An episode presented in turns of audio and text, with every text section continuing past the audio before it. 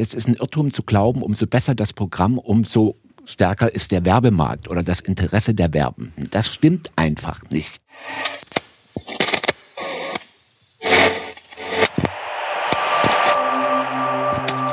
Flurfunk, der Medienpodcast aus Dresden. Als hätten, als hätten wir es gewusst als hätten wir es gewusst, es ist wieder genau so gekommen. Wir sind pessimistisch aus dem Jahr 2017, zumindest äh, 2019, siehst du mal, für uns rausgegangen und ähm, es über die Feiertage ist wieder so viel passiert, dass uns in die Karten gespielt hat. Bist immer noch so negativ. Frohes neues Jahr erstmal allen. Genau. Hallo und herzlich willkommen zur neuesten Folge vom Fluffunk Podcast Nummer, sage ich hinterher doch irgendwann nochmal. Am Mikrofon sind Lukas Görlach, freier Journalist äh, aus Dresden und Deine Vorstellung wird immer kürzer. Peter ja, ne? Stavovi, ähm, Journalist, Dozent, Medienberater, Punkt. Auch aus Dresden. Flurfunkblogger. Sehr gut. Ja, worüber reden wir heute, Peter?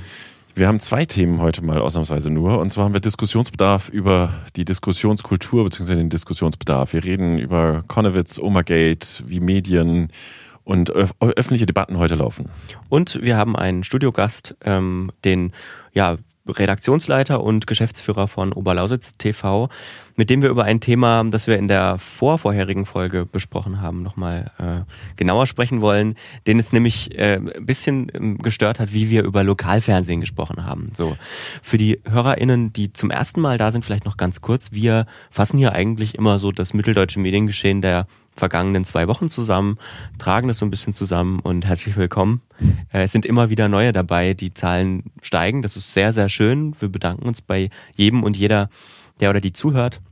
Ähm, ja, ja, Freut mich. Wir haben als dritten, letzten Block für die neuen Hörer auch, die anderen kennen das alle schon, noch diesen Block, worüber wir noch hätten reden können, sprechen können. Da drieseln wir noch Themen wenigstens ganz kurz auf. Und um Schlagzeilen im Prinzip. Genau. Und jetzt? Was kommt jetzt? Werbung kommt jetzt. Wenn euch der Flurfunk-Podcast gefällt, dann hat der Peter Stavovi ein tolles Modell eingerichtet, wie ihr uns unterstützen könnt. Wir haben für Sie, meine Damen und Herren, drei Angebote, wie Sie uns bei Steady unterstützen können. Das ist ein Abo-Modell. Sie können 2,49 Euro abschließen, wenn Sie nicht viel Geld zur Verfügung haben und uns damit unterstützen. Darüber freuen wir uns. Für Qualitätsbewusste 4 Euro im Monat und für Leute, die das Angebot institutionell nutzen, das bezieht sich auch auf den Blog, sind es dann 15 Euro im Monat. Wir brauchen Ihr Geld, damit wir hochwertigen Medienjournalismus aus Mitteldeutschland produzieren können. Sehr schön gesagt. Und jetzt aber weiter mit der Folge. So, Lukas, äh, hast du dir den Umweltsau-Song angeguckt von, vom WDR? Ja, und ich, äh, mir fällt gerade ein, eigentlich hätten wir den mal spielen können, weil ich glaube, das Grundproblem war, dass ganz viele Leute da, das nicht, den nicht ganz geguckt haben, einfach. Ähm, mhm. um dann drüber zu sprechen. wollen die Geschichte jetzt gar nicht so harsch nochmal äh, wieder coin. Ähm, Fakt ist, ich war zu der Zeit im Ausland in, im, im Urlaub, habe nur mal kurz Twitter geguckt und gesehen, ach du die, wieso regen die sich alle über so einen dämlichen Song auf? Ein Kinderchor hat einen Satiretext auf Meine Oma fährt im Hühnerstall Motorrad äh, in Richtung Umweltthemen gedreht und irgendwie tobte eine wilde Debatte in Twitter, vor allen Dingen in Twitter habe ich die wahrgenommen, darüber, ob das okay ist, ob die Kinder instrumentalisiert würden angeblich, ob der WDR-Intendant zurücktreten müsse, etc. etc. Und ähm, ja, wir wollen gleich ganz kurz wenigstens darüber reden, wieso sich alle so aufregen, weil jetzt regen sich ja übrigens alle darüber auf, nicht alle, aber sehr viele, warum äh, Satire, die doch in Deutschland erlaubt ist und Meinungsfreiheit ist und wieso das Video gleich gelöscht wurde vom WDR. Mhm. Ähm, was tatsächlich auch wirklich, also krisenkommunikativ sehr ungeschickt war. Das ist ein Schuldeingeständnis. Man entzieht damit aber auch äh, eine Diskussionsgrundlage, nämlich allen äh, Menschen, die es nicht gesehen haben. Ähm, Wobei es ja bei YouTube weiter zu finden ist, oder? Und ja, aber trotzdem. Moment, wir wollen eben noch das zweite Thema, mhm. was ja dann auch gleich unseren Jahresrückblick Pessimismus äh, weiter vollgefüllt hat, war die Diskussion über Konowitz, wobei das ist ein bisschen anders gelagert. Das ist kein, ich sage mal, künstlich aufgebaute Diskussion, sondern da ist Folgendes passiert. Es gab äh, eine Silvesterfeier in Konowitz, was traditionell eher links äh, orientiertes Viertel ist. Und die Polizei gab in der Nacht eine Pressemitteilung raus. Es gab einen Schwerverletzten, der musste notoperiert werden, Polizisten und eine Mediennachfrage ein paar Tage später von Taz und Kreuzer ergab, äh, warte mal, nee, der ist dann aber in der Nacht noch wieder aus dem Krankenhaus raus und der war nicht fast tot. Irgendwie eine und OP am Ohr, eine kleine. So. Irgendwie ist von der ganzen äh, medialen Aufregung, die auch da herrscht, und das ist vielleicht auch unser Thema mediale Aufregung hm. ähm, oder öffentliche Aufregung, ist am Ende gar nicht mehr so viel übrig. Hm. So. Denn, ähm, und da kommt noch eine Dimension dazu, ähm, der Spiegel hat ja ausgewertet ähm, diese Omagate-Geschichte und ähm, hat herausgefunden, dass da eben, dass da diese eben von rechten Accounts maßgeblich befeuert wurde. Moment, mhm. dazu äh, verlinken wir auch einen Blogbeitrag von Steff Hanolix. Äh, gibt es ja die Frage, ob das nicht ein bisschen eine vorschnelle These ist, weil die Belege dafür, dass das von rechts gepusht ist, das sagen auch andere, also das wird jetzt auch schon wieder diskutiert, mhm. äh, wobei die Frage auch natürlich berechtigt ist, ist das korrekt dargestellt? Ähm, das Video war schon gelöscht, als die ganzen rechten Accounts drauf aufgesattelt sind. Um das mal so grob zusammenzufassen, wenn ich das richtig wiedergebe, ist die Gegenthese zu diesem Spiegel, also den Spiegelbericht in Stein zu meißeln als gegeben, mhm. das wird auch schon wieder angezweifelt. Ja, und ähm, auch eine Frage, man merkt, es wird sehr, sehr viel diskutiert, jetzt auch im Nachhinein immer noch, ähm, ob denn es richtig war, von äh, dem WDR-Intendanten Tom Buro sich mehrfach zu entschuldigen und auch die Form der Entschuldigung zu ja. wählen, wie es eben äh, ja gewählt wurde. Er hatte irgendwie wohl aus dem Krankenhaus vom von seinem, seinem über 90-jährigen Vater irgendwie noch äh, sich live in eine Radiosendung oder live weiß ich nicht, aber sich Doch, telefonisch in eine, in live, okay, und eine, eine Live-Sondersendung. Es war eine Live-Sondersendung und hat sich per Telefon zuschalten lassen und sich dann nochmal in aller Form entschuldigt und so weiter. Also man der, kann daraus ableiten übrigens auch äh, fehlende Social Media Kompetenz, weil äh, wie ist so eine Aufregung zu bewerten? Muss man sofort löschen? Muss man sofort reagieren? Ähm, äh, man kann darüber diskutieren, ob dieser Song geschmacklos war zum Beispiel. Ich, mein Gott. Man kennt aber zum Beispiel übrigens auch zu wenig über den Kontext. Nur der war ja übrigens schon älter und in der Satiresendung ausgestrahlt worden und jetzt tauchte dieser Schnipsel auf. Ja, ne? und, und dazu kommt, dass er ja auch ganz, äh, eigentlich in die ganz andere Richtung zielte. In der Satiresendung ist es nämlich eigentlich eine Satire auf Extinction Rebellion und so weiter, über vermeintlich übersteigerte ähm, ja, Umwelt- Aktivitäten, äh, also Umweltschutzaktivitäten. So. Also eigentlich ein ganz anderer Dreh. Jetzt haben wir die beiden Prozesse angerissen, dargestellt, ein bisschen vermischt. Ist mhm. aber, glaube ich, in Ordnung, weil jeder, der ein bisschen medial aufmerksam ist, hat beide Sachen mitbekommen. Mhm. Erster Effekt, und ich glaube, das geht nicht nur mir so, ich weiß nicht, wie es dir geht, ich habe keinen Bock mehr. Ja. wir ja. sind in der Jahresrückblicksendung ja. Äh, von 2019. Ich habe keinen Bock mehr auf diese Diskussion. Ich habe das von Spanien aus gesehen die sind alle blöde. So, sie sind alle blöde. Ich weiß nicht, was da los ist. Und ich kann, also bei Konnewitz ist natürlich schon sehr wichtig, dass das diskutiert wird. Ähm, da ist die Frage dahinter, ist die Pressearbeit der Polizei, ist die Social Media der Polizei, Arbeit der Polizei, ist das eine vertrauenswürdige Quelle, die du eins zu eins als Medium übernehmen kannst? Mhm. Ähm, wie viel darf die Polizei in diesem Umfeld? Das ist eine wichtige Diskussion. Der Oma-Gate-Fall ist ähm, an Absurdität nicht zu übertreffen.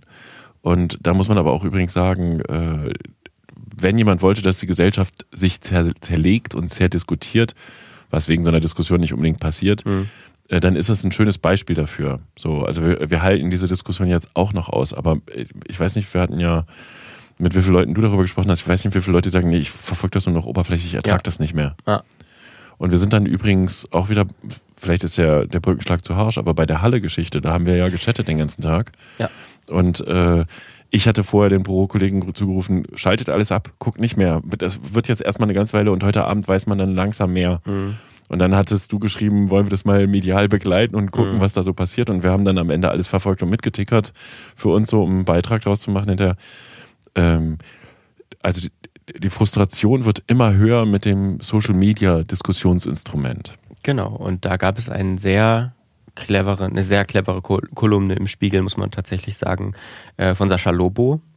Ähm, zu genau diesem Thema, der da einen sehr schönen, schönen Begriff dafür gefunden hat, nämlich ähm, nennt er das Ganze den vorzeitigen Nachrichtenerguss. Fakt ist, er hat vollkommen richtig. Ne? Also schon kurz nach einem Großereignis wird in sozialen Medien irgendwie äh, eine Position eingenommen, eine, eine, einen Frame gesetzt übrigens, ist der Fachbegriff. Mhm.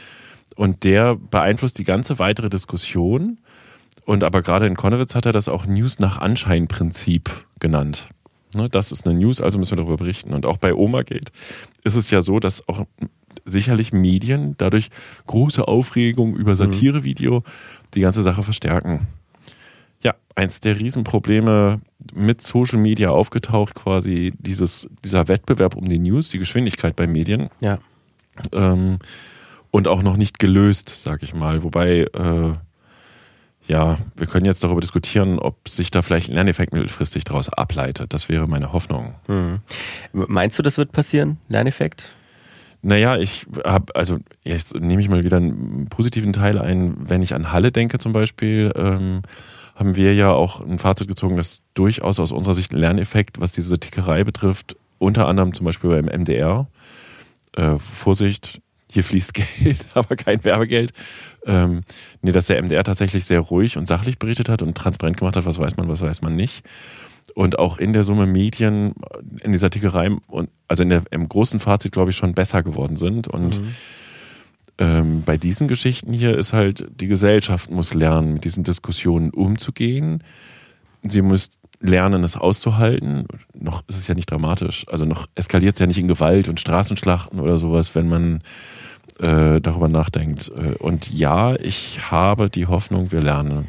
Hm, also ich. Oh, bist ich, du pessimistisch? Na, das, na, das, das Problem ist, ich habe ähm, ich habe das, ich glaube das an manchen Stellen auch, aber dann sie, kommen auch wieder Gegenbeispiele. Dann gibt es auch wieder ähm, Medien, die dann wieder genau in die äh, in eine Richtung reinpreschen. Also ich meine, da brauchen wir über die Bild nicht nicht mehr reden. Das war so für mich, diese beiden Geschichten jetzt am Jahresende 2019 war für mich der Punkt, wo ich äh, wahrscheinlich viel zu spät gesagt habe, die Bild ist für mich keine Informationsquelle mehr. Das geht nicht. Da kann man, das kann man nicht verantworten. Die haben doch mal ordentlich Feuer, äh, bei, Öl bei, Feuer gegossen. In, ja. Bei beidem. Also du stehst mit einer Dynamitstange vor einem Feuer und wirfst die rein, wenn du es eigentlich löschen willst. So mhm, ungefähr.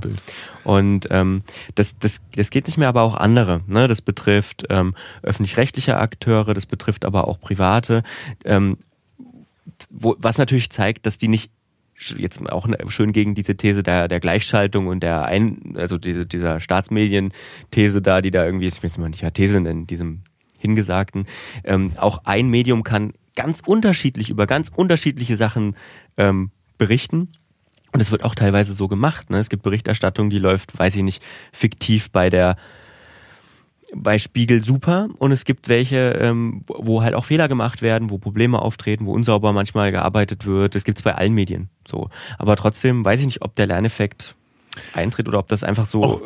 diese Ping oh. Also jetzt mal das Beispiel, hm. was ich da immer anbringe, wenn ich die Frage habe, sind die lernfähig? Ähm, die Gesellschaft ist lernfähig. Wenn ich daran denke, wie ich weiß ich 2008, 9, 10, 11, irgendwann habe ich ein Uniseminar gegeben im ersten Jahr. Wer nutzt alles äh, StudiVZ oder sowas und im dritten Jahr, wer nutzt alles Facebook? Und das war die Zeit, da wurden gerade öffentlich die Facebook-Partys immer so durch die Medien geprügelt und tausend Gäste verwüsten das Haus. Mhm. Und auf ein, im Folgejahr auf einmal meldete sich niemand mehr, der äh, angeblich Facebook benutzte von den Studierenden. Und das erschien mir so unwahrscheinlich. Und dann im Nachgespräch so auf dem Flur, ja, doch wahrscheinlich haben alle einen Account, aber wir haben gelernt, man soll nicht mehr so mit seinen öffentlichen Daten umgehen. So, also das so, das ist auch schon wieder zurückgeschwappt. Mhm. Aber wenn man sich überlegt, dass Datenschutz am Anfang ein Riesenthema war, auch Missbrauch von Daten, auch was weiß ich, Saufotos auf dem Social Media Profil und dann eine Bewerbung losschicken, dann ist dazu definitiv in der Gesellschaft ein Lerneffekt eingetreten und eine Sensibilisierung erfolgt. Äh, so. Nein. Doch.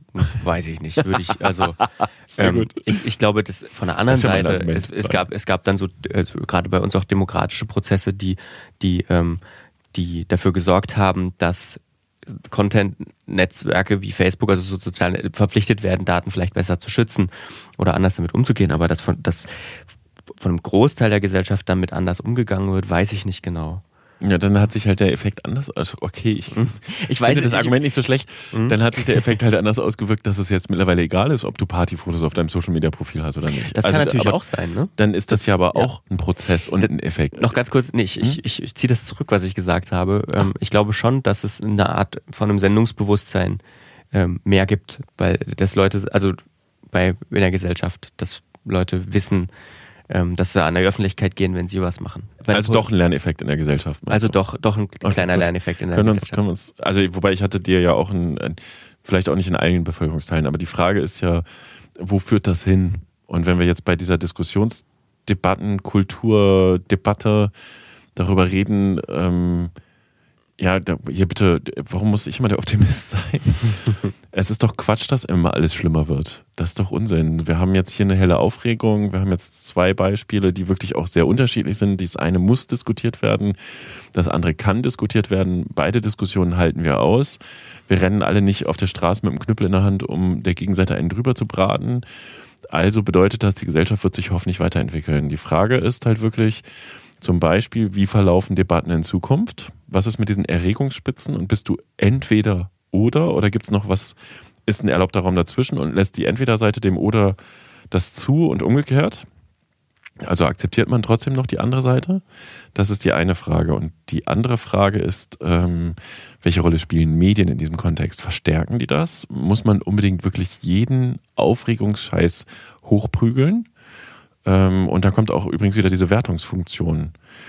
Ich weiß gar nicht, ich hatte die Tage ein Beispiel, da habe ich Schlagzeilen, äh, genau, hast du es mitbekommen, diese TikTok, dieses TikTok, Ja. äh, die TikTok-Influencerin, ich will nicht Mädel sagen, zwei Millionen Follower oder so, die mal eben den dritten Weltkrieg erklärt und zwar mit Halbwissen und auch falsch. Ne, also Deutschland muss mitkämpfen, wenn Ameri- Amerika angreift. Nee, wir haben ein Verteidigungsbündnis, die müssen im Angriffsfall, muss Deutschland mit eingreifen äh, die sich dann öffentlich entschuldigt wurde. Und wenn du dir die Schlagzeilen dazu anguckst, blamiert sich, dummes Ding, also die sind so drastisch wertend, ähm, dass es übrigens, ja, Ja, ne, halt du, Bildzeitungsüberschrift, hier tritt der Chaot auf, hier, hier stellt der Chaot dem Polizisten ein Bein. der ist ja übrigens schon verurteilt, ja. Ja, sowas. Ähm, dass halt zum Beispiel die Frage ist, wie gehen Medien mit solchen Debatten um? Und äh, in dem Moment, wo du eine Debatte abbildest, verstärkst du sie schon. Dieses Mhm. Bewusstsein muss bei Journalistinnen und Journalisten vorhanden sein. Ich finde gut, einen Schritt zurücktreten. Das war auch das, was ich dann, wo ich dann bei unserer Halle-Diskussion, ähm, ähm, glaube ich, was da schon so ein bisschen das Fazit war, meins zumindest, ähm, einfach mal, wenn irgendwie eine News kommt, egal wie die kommt, ob man die irgendwie im sozialen Netzwerk, ob das über eine Agentur läuft oder ob man, keine Ahnung, wie News heute dann, was heißt keine Ahnung, selbst wenn Meghan und Harry auf Instagram posten, dass sie von ihren Kronengeschichten zurücktreten, so, ähm, einfach mal zurücktreten, durchatmen, nachdenken und vielleicht auch mal einen Moment abwarten. Ähm, Im besten Fall recherchieren. So. Finde ich, finde ich, finde ich sehr gut. Und ich meine, Lobo hatte das in seiner Kolumne ja auch geschrieben. Ähm, äh, aber es gibt ja auch noch mehr Material in die Richtung. Also die eine Frage ist tatsächlich, ist eine Polizeimeldung heute schon eins zu eins meldenswert, was früher üblich war?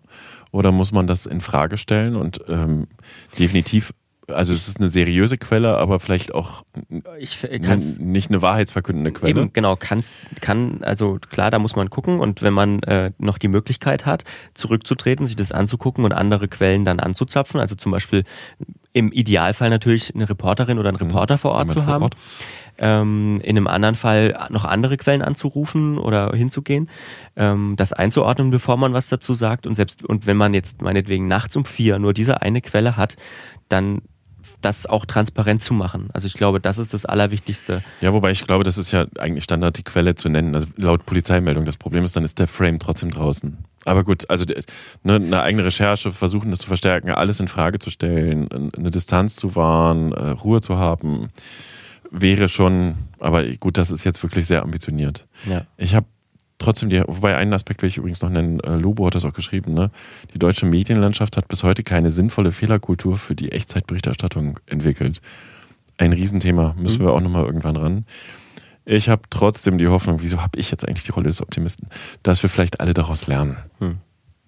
Ich habe da, um wieder Podcasts stark zu machen, ich finde, dass da Podcasts eine super Sache sind, weil man ähm, sich, wenn man es gut macht und zum Beispiel ähm, da wieder langsam mal, mal Geld verlangen, die ähm, Lage der Nation, diese beiden Debatten ähm, nicht sofort aufzugreifen, ähm, weil sie kommen ja nur in Anführungsstrichen nur einmal die Woche, sondern mit, mit genug Abstand dazu und dann alles aufzudröseln, drüber zu reden. Das ist eigentlich, ja, ist eigentlich genau der richtige Ansatz und bei Podcasts, die sind natürlich prädestiniert dafür. Deswegen. So wie wir hier, wa? Das hast du gesagt. Ja, kommen wir mal zum nächsten Thema. Wir haben einen Studiogast, darüber freuen wir uns sehr. Ähm, Uwe Tschirner, er ist Redaktionsleiter und Geschäftsführer von Oberlausitz TV. Hallo Uwe, herzlich willkommen. Hallo? Ähm, und wir haben dich eingeladen, nachdem mich eine Nachricht von dir erreichte, dass du die vorvorherige Folge gehört hast, äh, also nicht den Jahresrückblick, sondern die davor, in der sich Lukas und ich uns auch kurz über Lokalfernsehen ausgetauscht haben. Und ähm, ich glaube, dein Wortlaut in der Nachricht war, ich habe mich sehr geärgert. Na. So, wir müssen vielleicht erst nochmal ganz kurz die Zusammenhänge herstellen, warum du über unser, überhaupt unseren Podcast hörst, weil Ja. du ihn auch ausstrahlst Gern doch. in deiner Bildschirmzeitung. Äh, Dankeschön, äh, Herr Kollege. Deswegen wollen wir dich natürlich auch unbedingt nicht verärgern. Warum Das ist bitte so ein? Ja. klassischer Mediendeal. Nee, im Ernst. Ähm, äh, ich finde das total spannend und ich finde es auch nur angemessen, dass du natürlich auch jetzt Gelegenheit bekommst von uns und wir darüber mal reden. Ähm, ich glaube, eine Äußerung war von Lukas, dass aus der Region, aus der er kommt, Lokal-TV überhaupt keine Rolle spielt. Ja. Und ich hatte so ein bisschen diese Grundkritik, die ich auch schon mal formuliert habe, wo ich auch damals schon Feedback bekommen habe. Ähm, ich bin auch sehr skeptisch, was die Zukunft der Gattung betrifft. Also dieses, ähm, und das ist meine Wahrnehmung und ich begleite das Thema jetzt ja auch schon ein paar Jahre, auch immer mal wieder in Veranstaltungen mit Moderationen, in Gesprächen, ähm, dass halt Lokalfernsehen, es funktioniert wirtschaftlich nicht aus meiner Sicht von außen. Du kannst es gleich anders darstellen gerne. Ähm, und es wird halt sich wirklich an Licht und Ton und Kamera geklammert. Und die Politik sagt, ja, wir brauchen lokale Vielfalt, deswegen unterstützen wir das. Aber zum Beispiel das sächsische Modell, wir hatten das im Vorgespräch, ich glaube, es waren mal 46 oder 47 Sender, jetzt sind es noch, was hast du gesagt, 20 oder Reichlich sowas? 20, ja. Ähm, teilweise ganz klein. Es gibt die drei großstädtischen Sender in Sachsen, die gehören inzwischen zusammen. Da gab es mal irgendwann im Flurfunk die Meldung, die werden eingestellt. Dann hatten die, die, die Dresdner waren damit eingestiegen. Ja, aber vielleicht, was hat dich denn an unsere, unseren Aussagen am meisten gestört? Ja, dieses, dieses Klischeehafte, mit dem, mit dem wir im Lokalfernsehen schon über viele, viele Jahre leben müssen. Also, ich sag mal so, bemüht sind die Damen und Herren vom Lokalfernsehen, aber es ist langweilig und es ist meist auch semi-professionell produziert. Das ist das Klischee. Hm? Das ist das Klischee, ja. Und äh, ihr habt gesagt, die klammern sich an alten Strukturen fest, die bespielen nur einen Ausspielweg, die sind nur im Kabelnetz. Es ist nicht zwingend Journalismus, es fehlt medienübergreifendes Denken.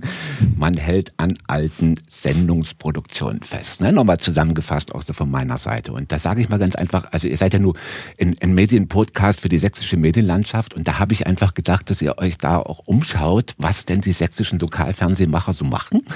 Und das mit dem nur ein Kanal, da kann ich einfach nur sagen, das war vielleicht vor 15 Jahren so. Wir sind alle, zumindest bei Facebook. Es sind nicht alle bei Twitter. Wir sind bei Instagram, wir sind bei YouTube. Wir haben alle eine Mediathek, wo die Filme abrufbar sind und haben quasi sechs Verbreitungswege. Ja, und, und im Laufe der Woche splitten wir Beiträge und verteilen die bei Facebook, bei Twitter, in den einzelnen Kanälen. Und am Ende der Woche, so ist es zumindest bei Oberlausitz TV, wird daraus ein 24-stündiges lineares TV-Programm. Ja, wo ihr 15 Uhr kommt zum Kaffee trinken und um 1 Uhr für die, die nicht schlafen können und, und um 5 Uhr für die, die altersseniles früher Wachen haben. Ja, aber äh, und, und diese Einzelteile werden dann zusammengefügt. Und wir bespielen diese Kanäle, haben über 15.000 Facebook-Fans, agieren in den sozialen Netzwerken und nehmen uns da schon eher so ein Stück auch als, auch mit den Dingen, die wir darüber hinaus tun, darüber können wir gerne noch sprechen, nehmen wir uns schon eher als Medienhaus wahr, als kleines Medienhaus, aber nie als langweiliges Lokalpampelfernsehen. Ich sag's mal so. Dann ist es vielleicht ein Imageproblem. Das ist es ohne Frage. Ja, das ist, das ist, also ich mache jetzt seit 25 Jahren Lokalfernsehen und in der gesamten Zeit ist es uns nie gelungen, eine wirkliche Lobby für Lokalfernsehen aufzubauen in Sachsen. Also wir haben so viele Politiker gesprochen und begrüßt und mit Kaffee und Kuchen beköstigt und die sind dann gefahren und haben gesagt, tolle Geschichte, wir nehmen das mal mit. Ich weiß bloß bis heute noch nie, wo sie das mit hingenommen haben. Aber also, es wurde ja auch schon angesprochen, viel, ähm, es ist zurückgegangen. Ähm, ich glaube, Sachsen war aber auch ein Land, was nach der Wiedervereinigung ähm, mit die höchste Lokalfernsehsenderdichte Na, hatte. Wenn ich das, wenn ich das mal ganz kurz erzählen darf, ne? Also ursprünglich ist das ja aus dem Gedanken heraus gestanden, dass Antennengemeinschaften im ländlichen Raum versucht haben, den höchsten Ort, den höchsten Punkt im Ort zu finden, um außer Raum Dresden ARD einzufangen. Also in Waltersdorf im Zittauer Gebirge haben die einen Kanal gebuddelt bis hoch zur Lausche. Ja? Und dann haben die versucht, haben die da ARD in ihre Antennengemeinschaften gebracht, dann kam die Wende und dann haben die plötzlich alle festgestellt, wir haben ja hier noch freie Kanäle. Und dann haben die ersten Bastler angefangen mit Commodore Amiga 64 Bildschirmzeitung zu veranstalten. Und dann kamen die ersten auf die Idee, da könnte man ja auch lokales Fernsehen machen. Und da ist dann die SLM ins Spiel gekommen, euer Lieblingsgesprächsthema. äh, und die haben und sich angeboten. Die, die, haben sich angeboten und, und die dann im Endeffekt reguliert und zugewiesen haben. Und da gab es Kabelanlagen äh, und da gab es TV-Sender, die hatten eine Reichweite von 300 Haushalten. Das war einfach der Wohnblock. Ja. Aber was ist dann passiert? Also, dadurch, dass es immer weiter abgenommen hat, sozusagen. Also, es ist natürlich sicher, sicherlich sind die auch einzeln immer größer geworden. Also, kleinere ähm, Player sind größer geworden, ähm, eine höhere Reichweite. Aber warum, warum gibt es denn dann so ein schlechtes Image? Das ist die Frage, die uns auch wirklich regelmäßig bewegt, ja. Also ich denke, dass es weniger geworden sind, hat einfach was damit zu tun. Zum einen sind viele auch im Ruhestand gegangen, ja. Das ist nun mal, es ist auch, sagen wir mal, eine Gattung von alten grauen Herren, die da die Täter haben in der Hand haben. Und auf der anderen Seite, sage ich mal, ist mit der, mit den, mit dem Erstarken der sozialen Netzwerke, äh, auch auf dem Werbemarkt so viel passiert, ja, dass man sich entweder darauf eingelassen hat und in diesen Bereich mitgespielt hat oder man einfach den Anschluss verpasst hat. Hm. Also verstehe ich das richtig? Ihr leidet, ähm, also ihr, ihr leidet unter eigentlich dem, worunter auch Verlage leiden zum Beispiel, dass ähm, ländlicher Raum einmal junge ja. Leute fehlen, ja. ähm, dann der Werbemarkt, der natürlich auch problematischer geworden ist für so klassische Vertriebsmodelle. Aber ihr seid, sage ich jetzt mal, das letzte Glied sozusagen in der Kette gewesen, deswegen hat es euch schwerer oder, oder, oder trifft es euch vielleicht schwerer und ihr könnt euch nicht so groß positionieren? Das stimmt ja auch nicht ganz, mhm. weil, weil äh, es ist ja nicht so, dass wir, dass wir die Wahrnehmung haben, dass wir, dass, dass wir nicht wahrgenommen werden, mhm. ja, oder dass wir keine Player sind auf diesem Medienmarkt. Äh, wir haben nur das Problem, dass wir auf der, einen, auf der einen Seite mit, mit rückläufigen Werbeeinnahmen mhm. leben müssen und auf der anderen Seite mit anderen äh, Modellen, also ich sage mal, wir produzieren Live-Blogs, wir produzieren Livestreams für Unternehmen, wir machen PR-Berichterstattung, Imagefilme, so dieser ganze klassische Markt, haben eine Filmproduktionsfirma und mit der subventionieren wir Lokalfernsehen. Wie wir im bescheuert, Prinzip auch. Beim Podcast funktioniert es genauso. Also ja, ähm, ich finde das total schwierig, wenn ich jetzt zuhöre. Ähm, ich kenne die Argumentation ja alle äh, tatsächlich an der Stelle schon mal sehr spannend. Ähm, ich kenne dich jetzt lange Jahre, auch wir sind uns, glaube ich, über irgendeine Veranstaltung ja. begegnet und ich finde tatsächlich, was ich von dir wahrnehme in dem Social Web auch häufig äh, cool. Ne? Also du bist, ja. du bist, bringst dich auch persönlich mit ein. Ich identifiziere dich mit deinem Unternehmen, deiner Marke. Äh, ich nehme aber auch andere Sachen wahr. Und ich finde das ganz schwierig, wenn wir über das Lokalfernsehen reden, was wir dann ja in der Folge damals gemacht haben, und ein Pauschalurteil fällen, weil man unter Umständen auch, ich äh, habe mal irgendwann ein Interview gegeben bei Dresden Fernsehen, das war 30 Minuten, nachdem ich da raus war, war das online ja. und lief dann zwei Tage später im Programm.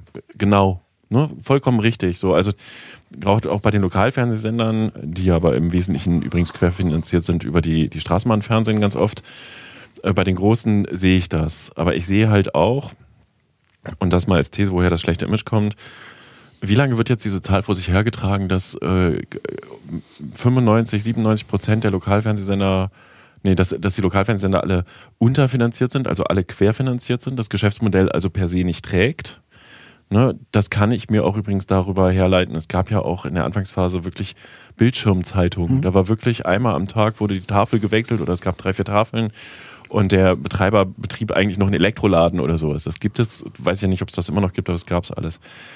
Ähm, aber tatsächlich gibt es ja seit Jahr und Tag diese Diskussion, wir wollen Geld vom Staat. So. Also diese wirtschaftliche Dimension, der Werbemarkt funktioniert übrigens auch bei den, es gibt die kostenlosen Blätter noch im, im Lokalen, die Tageszeitungen reduzieren ihre Standorte vor Ort, weil die Anzeigen halt auch da nicht mehr flumpen, zum Beispiel als Gegenfinanzierung. Die haben noch Abogelder. Ähm, das ist nachvollziehbar, das trifft aber alle. Und das ist tatsächlich auch ein Diskussionspunkt, der halt die Medienbranche, denke ich mal, dieses Jahr auch nochmal extrem tangieren wird. Äh, aber tatsächlich ist meiner Meinung nach das Image ja auch darüber, äh, ja, was, was, was macht die inhaltliche Qualität? Und als ich 2011 habe ich, glaube ich, dieses Buch Medien in Sachsen für die Landeszentrale, wurde das veröffentlicht. Da haben wir vorher auch in der, in der Landeszentrale für politische Bildung darüber diskutiert und dann habe ich irgendwann gesagt, kann mir irgendjemand aus den letzten zehn Jahren einen Lokal-TV-Beitrag nennen, der irgendwie politisch irgendwas bewirkt hat? Das kann sein, dass das im Lokalen passiert, das will ich auch nicht ausschließen. Ähm, mir fiel eine Geschichte ein, in Meißen ist mir in der Porzellanmanufaktur nachts ganz viel Porzellan zerschmissen worden. ähm, was wirtschaftlich übrigens witzigerweise, also Meißen TV hatte das dann aufgegriffen, das wurde dann zu einem landesweiten Skandal.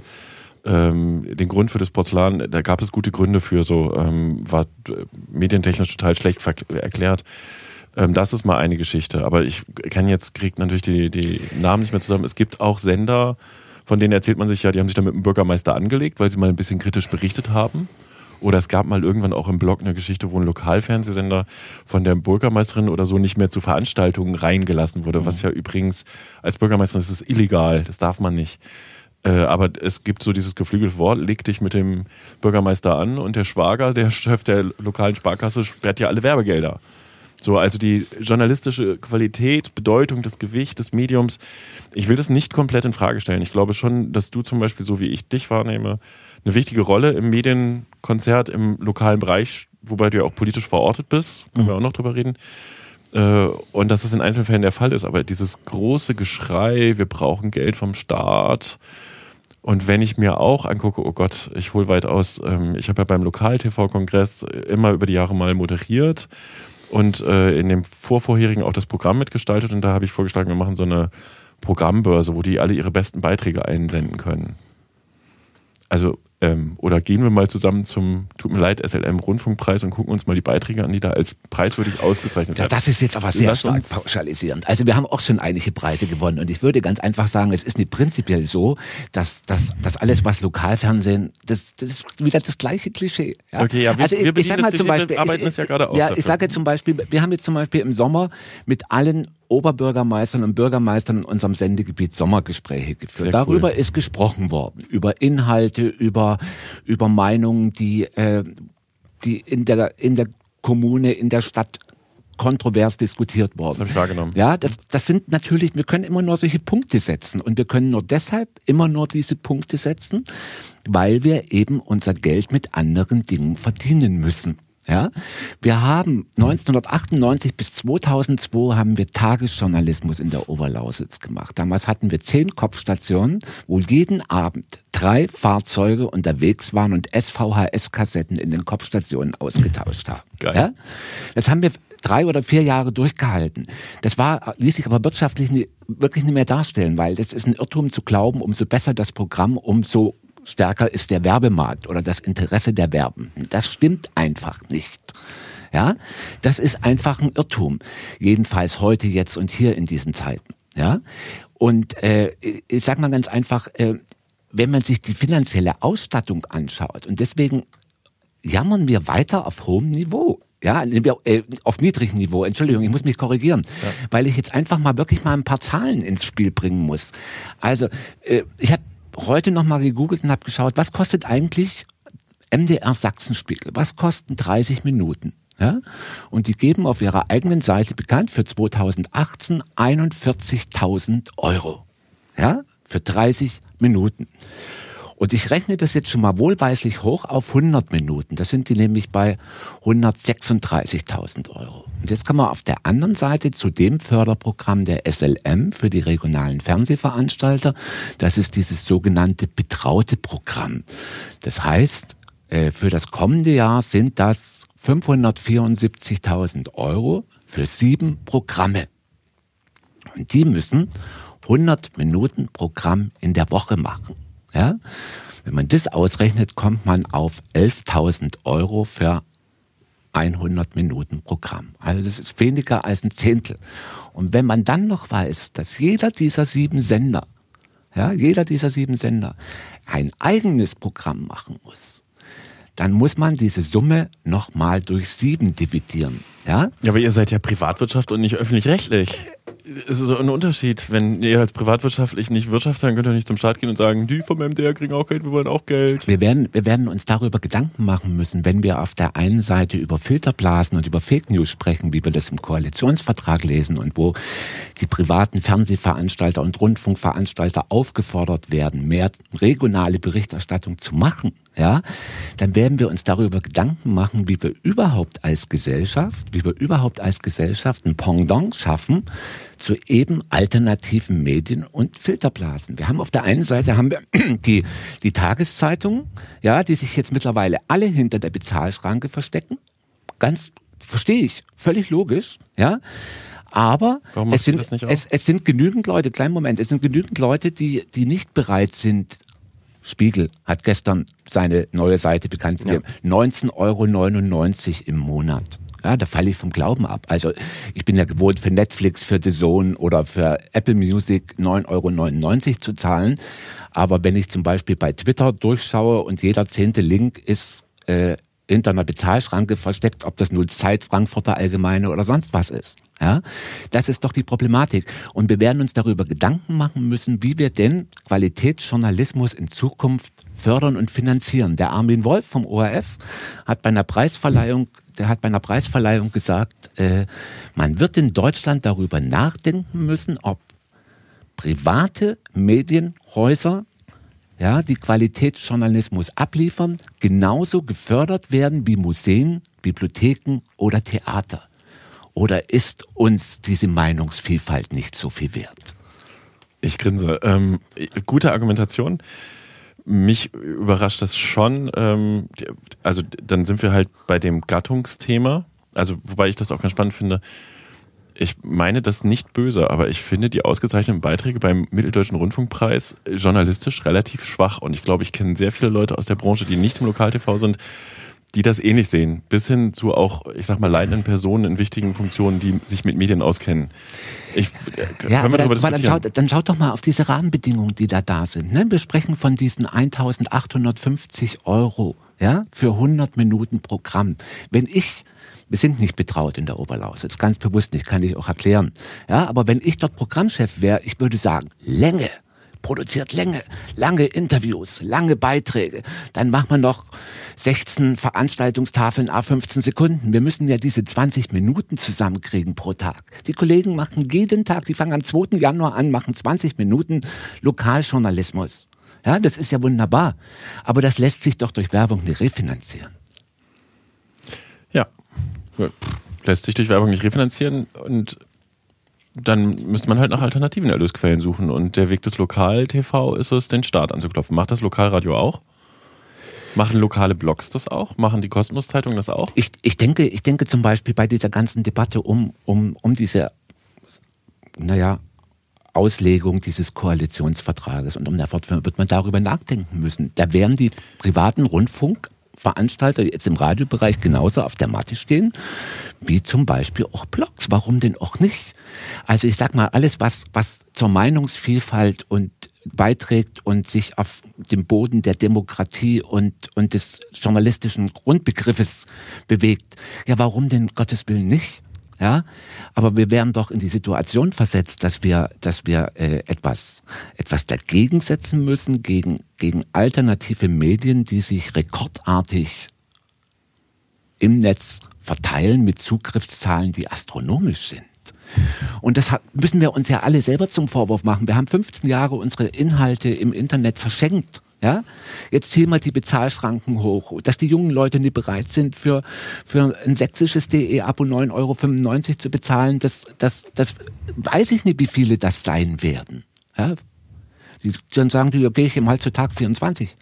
Ja, da kriege ich es kostenlos. Mhm. Ja. Äh, also ich will noch weiter sticheln, obwohl ich das eine Lust, also ich finde es total in Ordnung, die Argumentation. Ähm, du hast vorhin gesagt, äh, ihr seid mittlerweile ein kleines Medienhaus. Ich äh, nehme das auch so wahr, ne? für dich, für dein Unternehmen. Ähm, ich war in 2019 das erste Jahr seit vier Jahren nicht beim Lokal-TV-Kongress, den ja. die mitteldeutschen Landesmedienanstalten in Potsdam jährlich veranstalten. Ich habe die Jahre davor dort immer moderiert und Geld verdient. Ich war im Programm mal involviert, äh, auch nicht unabhängig, also in der kompletten Wahrnehmung. Aber ich habe dieses Jahr gedacht, bin nicht da, verdiene kein Geld, ich will aber trotzdem darüber berichten. Dann habe ich Social Media abgesucht nach Lokal-TV-Kongress. Ich habe zwei Facebook-Meldungen dazu gefunden. Diese Programmmacher sind also entweder, wenn du sagst, sie haben keine Lobby, liegt das daran, dass sie ihre eigenen Inhalte über ihre eigenen Kanäle nicht spielen oder sie sind schlicht nicht da. Das, was von da kommt, ist nichts. Das wird als Mediengattung nicht wahrgenommen. Dieser Lokal-TV-Kongress ist eine ostdeutsche Geschichte. Ich, man kriegt, das über die Jahre wächst das, dass in München das auch mal wahrgenommen wird und es werden Leute von äh, dem, aus der ganzen Bundesrepublik oder im deutschsprachigen Ausland eingeladen. Ähm, so, eine, so eine Veranstaltung muss auch erst wachsen, um eine Institution zu sein. Äh, aber ich, also es gab dann noch sogar die Potsdamer Erklärung dieses Jahr, ja. vergangenes Jahr. Da habe ich dann angefragt in der Landesanstalt in Thüringen und kann ich bitte die Erklärung mal lesen? Das ist ein Absatz in der Pressemitteilung. Es gibt nichts zu schreiben, ja, ja. es gab nichts geschrieben. Ja, das war ein Begriff draufgemünzt. Äh, sorry, also ich habe es dem äh, entsprechenden Menschen von der Landesmedienanstalt in Thüringen auch gesagt. Sorry, nee. Ich habe da nicht berichtet. Ne? Also ich, es gab keine Berichterstattung außer zwei, drei Facebook, ich glaube es zwei waren es. Wir waren auch nicht da. Nee, du warst auch nicht da. Ja, ist, aber jetzt mal im Ernst, dann erzähl mir doch nicht, die Gattung ist in Social Media angekommen. Nicht im Ansatz. Das, das habe das hab ich nicht gesagt. Ich habe gesagt, du bist sie, sind, da angekommen. Sie, sie, sind da. Sie sind da. Nee, nee, nee. Hm. Also um Gottes Willen. Also ich sag mal jetzt zum Beispiel, wenn ich jetzt erlebe, was, was Dresden Fernsehen, Chemnitz Fernsehen, Leipzig Fernsehen tut. Zum Beispiel, was der Kollege in, in, in Meißen tut. Ja? Äh, wir sind ja mittlerweile in der Situation, dass wir, dass wir, wenn wir einen Beitrag haben, dass wir ihn bei Facebook direkt posten, weil dort brauche ich nicht mehr zu meiner Seite zu verlinken, da klickt keiner hin, so schlimm mhm. das ist. Ja, dann bringen wir das auf die Eigenseite, dann bringen wir das zu YouTube etc. etc. Und das ist, sage ich mal, alles noch zusätzlicher, noch zusätzlicher Aufwand. Ja? Und es sind genügend Kollegen da, die diese Netzwerke bespielen. Vielleicht haben die einfach in Potsdam, waren die so intensiv mit Gesprächen über zukünftige Geschäftsbeziehungen beschäftigt, dass die das Twittern Eigentlich und Posten, nur so sein. Posten mhm. vergessen haben. ja, weil wir es doch mal so sagen. Ja, ich, also äh, ich will jetzt auch gar nicht Lokalfernsehen tatsächlich in der Summe komplett in die Tonne hauen. Das habe ich jetzt auch nicht gesagt. Ich bin halt jetzt in die kritische Position gerutscht, weil ich es auch skeptisch sehe. Wir haben es in der vorvorrangenden Folge auch kritisch gesehen. Ähm, es gibt natürlich Argumente, die hast du jetzt auch vorge vorgebracht, äh, die dafür sprechen, äh, diese Gattung zu erhalten oder zu unterstützen. Aber äh, ich glaube, die Wahrheit liegt wahrscheinlich von Sender zu Sender unterschiedlich, nicht mal zwingend in der Mitte. So. Ich ich will bloß noch mal, bloß noch mal ein Beispiel bringen, ja, für für äh, für, dies, für diese Wahrnehmung. Die die Kollegen in Bayern zum Beispiel, ja, dort ist ja Lokalfernsehen eine eine offiziell wahrgenommene vollständige Mediengattung, die schwer subventioniert wird. Mhm. Ja, Zahlen habe ich mal zusammengetragen, die bekommen allein im kommenden Jahr 12,5 Millionen Euro. Ja, über verschiedenste Programme. Ich war 2017 im Sommer eingeladen zu den Lokalrundfunktagen in Nürnberg. Ja, sollte ich auf Facebook Live sprechen, das haben wir damals massiv ausprobiert. Ich hatte damals als Firmenwagen äh, ein Citigo von Skoda und da habe ich gesagt, wenn du dahin fährst, mietest du dir mal einen Smart. Dann bin ich mit dem Smart nach Nürnberg gefahren, ein bisschen eher gefahren, war auf dem Parkplatz, habe mich dahingestellt und dann kamen die verehrten Kollegen aus Bayern mit ihren SUVs. Ja, nun mache ich mich ja an den SUVs, das, das brauche ich ja nicht. Ne? Aber ich fand es beeindruckend. Die kamen mit ihren SUVs auf den Hof gefahren, parkten da ab, begrüßten sich alle, sprachen über ihr neues Studio, über ihre neuen Sendeformate, über ihren neuen Übertragungswagen. Und dann kam hinten ein kleiner blauer Corsa. Und das war René Falkner, der der, zweite, sagen, der, der zweite sächsische Referent war und damals Sendechef von Sachsenfernsehen. Ja? Nur mal, um die Verhältnisse deutlich ja, Moment, zu machen. jetzt hast du dir aber neigelegt, weil die kriegen die Kohle vom Staat, fahren fette Autos und ihr macht wirtschaftliches Geschäft und es haut hin, so gerade oder ein bisschen die besser. Machen doch, die machen doch auch ja wirtschaftliches Geschäft. Die machen nee, doch nee, auch aber die kriegen die, aber dann, äh, warum soll denn der Staat, warum macht er, soll er denn Lokalfernsehen fördern? Er fördert doch auch nicht Lokalradio nee, oder lokale er, fördert, er fördert doch, äh, er soll ja nie, er soll ja nie Lokalfernsehen fördern, damit wir SUV fahren können. Das wäre ja jetzt Fälle. Nein, nein, überhaupt nicht. Das habe ich ja, ich wollte doch bloß deutlich machen, ne, über was die auch gesprochen haben. Die hatten den Kopf frei, um über neue Sendestrukturen, über ein neues Studio, über einen Übertragungswagen zu sprechen. Wir sind immer nur im Überlebenskampf im Lokalfernsehen. Und äh, die machen, die machen ja, kann man ja sich anschauen. TV München, da ist vieles auch nicht besser als Dresden Fernsehen, wenn ihr das so formulieren wollt in eurem, in eurem in klischeebehafteten, ja, ja, genau Landeshauptstadt ja. mit dem hochnäsigen. Oder aber Verstanden. selbst, selbst Berlin-Brandenburg hat jetzt in den Landeshaushalt 1,5 Millionen Euro. Äh, das wird übrigens kommen. Ne? Ja? Äh, ja, Brandenburg hat's, äh, Baden-Württemberg hat's, Sachsen wird's, ja? denke ich, auch bekommen. Dann ist, dann beginnt der große Verteilkampf. Da seid ihr jetzt als Lokalfernsehmacher mit eurer immerhin Lobbyarbeit schon ziemlich gut aufgestellt. Wobei ich spannend finde tatsächlich, wie viel kriegt dann Lokalradio, die das eben nicht einfordern, weil es da ja wirtschaftlich anders läuft, offenkundig. Ne, ähm, werden irgendwelche alternativen Medien überhaupt anerkannt? Kann, muss nicht. Es gibt ein paar Lokalblogs, vor allen Dingen in Leipzig und Dresden mhm. oder in Chemnitz mal. Ähm, oder Grimmer News zum Beispiel auch ganz spannend, ob der dann losgeht das wird ganz schön spannend, aber das wird kommen, das denke ich. So, ja. wobei ich halt, also wir können uns ja darauf verständigen, ähm, es ist nachvollziehbar, warum es, ich nenne es mal Gejammer gibt, warum es die Forderung gibt. Ähm, es lässt sich nicht einfach pauschal die ganze Gattung verurteilen als qualitativ nicht gut genug äh, oder hm, hm, hm, weiß ich nicht, wirtschaftlich nicht erfolgreich, weil selber schuld oder so, sondern es sind tatsächlich erhebliche Zwänge, ich bin sehr gespannt, wie das weitergeht. Und äh, weiß nicht, Lukas, willst du noch irgendwie ein Gerichtsurteil sprechen oder so, wer gewonnen hat? So zwischen euch, euch beiden, uff, schwierig. Niemand. Wir lassen es einfach so stehen. Ging ja nicht ums Gewinnen. Die Argumente Nein, mal abgebildet. Nee, wir, wir, können uns ja auch vorher leiden und hinterher leiden. Ist ja alles gut. Ich krieg bestimmt Feedback aus der Lokalfernsehmacher-Szene, dass äh, ähm, die, die, das dich unterstützen wird. Ich bin gespannt, ob wir auch anderes Feedback bekommen und fordere das jetzt mal ausdrücklich ein wer von unseren lieben Hörerinnen und Hörern schaut Lokal-TV, wer hört uns bei dir im Programm in Oberlausitz TV, im, in der Bildschirmzeitung, wo du uns ausstrahlst. Dankeschön übrigens dafür. Gern doch.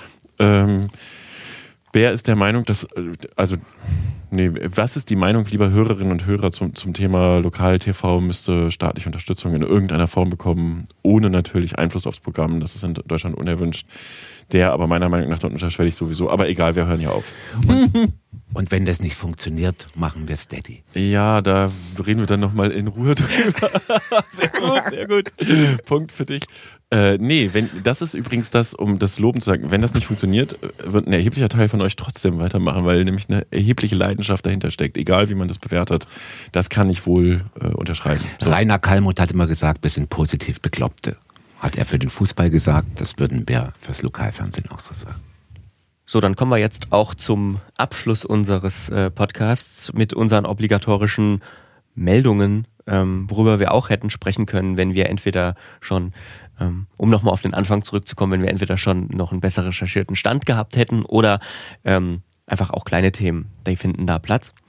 Ähm, das erste ist eigentlich ganz neu, ganz heiß sozusagen. Die freie Presse schließt das Berliner Büro. Ja, dazu äh, hat ein Kollege von mir recherchiert im Flurfunk, äh, das auch geschrieben. Die Lokalzeitung Freie Presse zieht im Grunde jetzt nach, was die Sechs schon vor ein paar Jahren vollzogen hat. Ähm, die hatten immer noch einzelne Leute oder ein Büro richtig vor Ort. Das heißt nicht, dass es in der freien Presse jetzt keine Berichterstattung mehr aus Berlin gibt. Äh, aber der Korrespondent, die zuständige Personalie, der ist quasi jetzt nicht mehr vor Ort. So. Das ist halt der Wandel der Branche, ne? Geschäftsführungsentscheidung, Kosten sparen, tschüss. Ja. Lukas, genau. du baust einen neuen Podcast. Ja. Hast du noch nicht genug? Nee, ich habe ich hab noch nicht genug. Nein, ähm, keine Jungpioniere heißt er. Ähm, es geht um die Generation, die ähm, also meine Generation, die quasi gar nicht DDR werden konnte, weil gar nicht zu alt, äh, zu jung. Genau, also Leute, die, weiß ich nicht, 87 geboren sind, genauso wie Leute, die 94 geboren sind, die eben vermeintlich immer, also die immer an den Kopf geworfen bekommen oder öfter ist mir das zumindest passiert. Ähm, ihr habt doch damit überhaupt nichts mehr zu tun, ihr wisst doch gar nicht mehr, ihr wisst, ihr habt doch mit der DDR überhaupt nichts am Hut.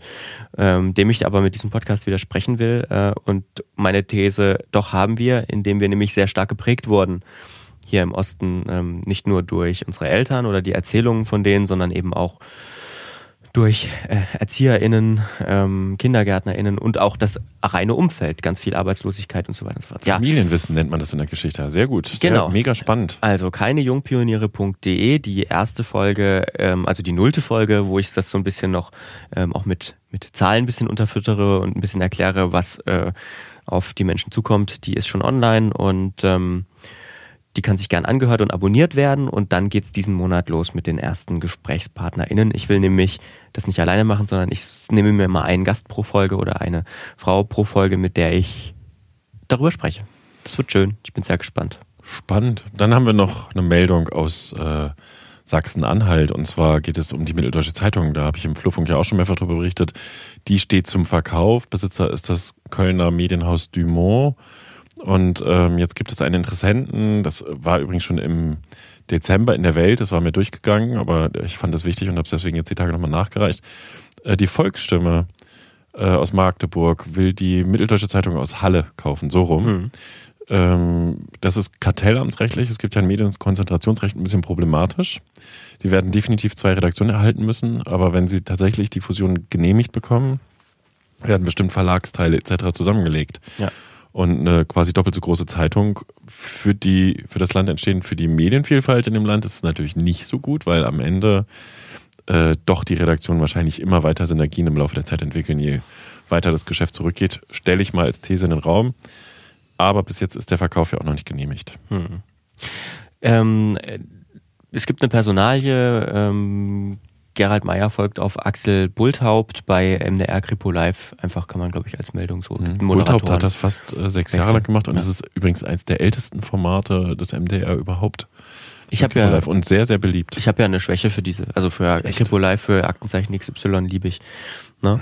Kann gar kein Verständnis für. Können wir nochmal dieser diese Sucht des Menschen nach äh, Crime, das verstehe ich nicht. Ja, und abschließend noch, ähm, es gibt ein Modellprojekt in Thüringen, auch eine Meldung, die im Fluffung war. Ich finde das so spannend. Äh, die testen aus Drohnen als Zeitungsboten. Das ist ein ziemlich spannendes Projekt. Äh, gibt Fördermittel übrigens aus dem äh, Strukturwandelfonds für die mhm. Braunkohlegeschichte. Äh, die testen also, dass Drohnen ähm, nicht alleine die Zeitung austragen, sondern der der Zeitungsbote fährt in den Ort und die Drohne oder mehrere Drohnen unterstützen ihn. Das wird in zwei Dörfern erprobt. Ähm, ein bisschen was davon haben wir halt im Fluffunk aufgeschrieben. das kenne ich sonst nur von Mario Party. Da gibt es so ein Minispiel, wo du, mhm. der eine, ein Team muss laufen und die Pakete holen und der andere fliegt mit der Drohne.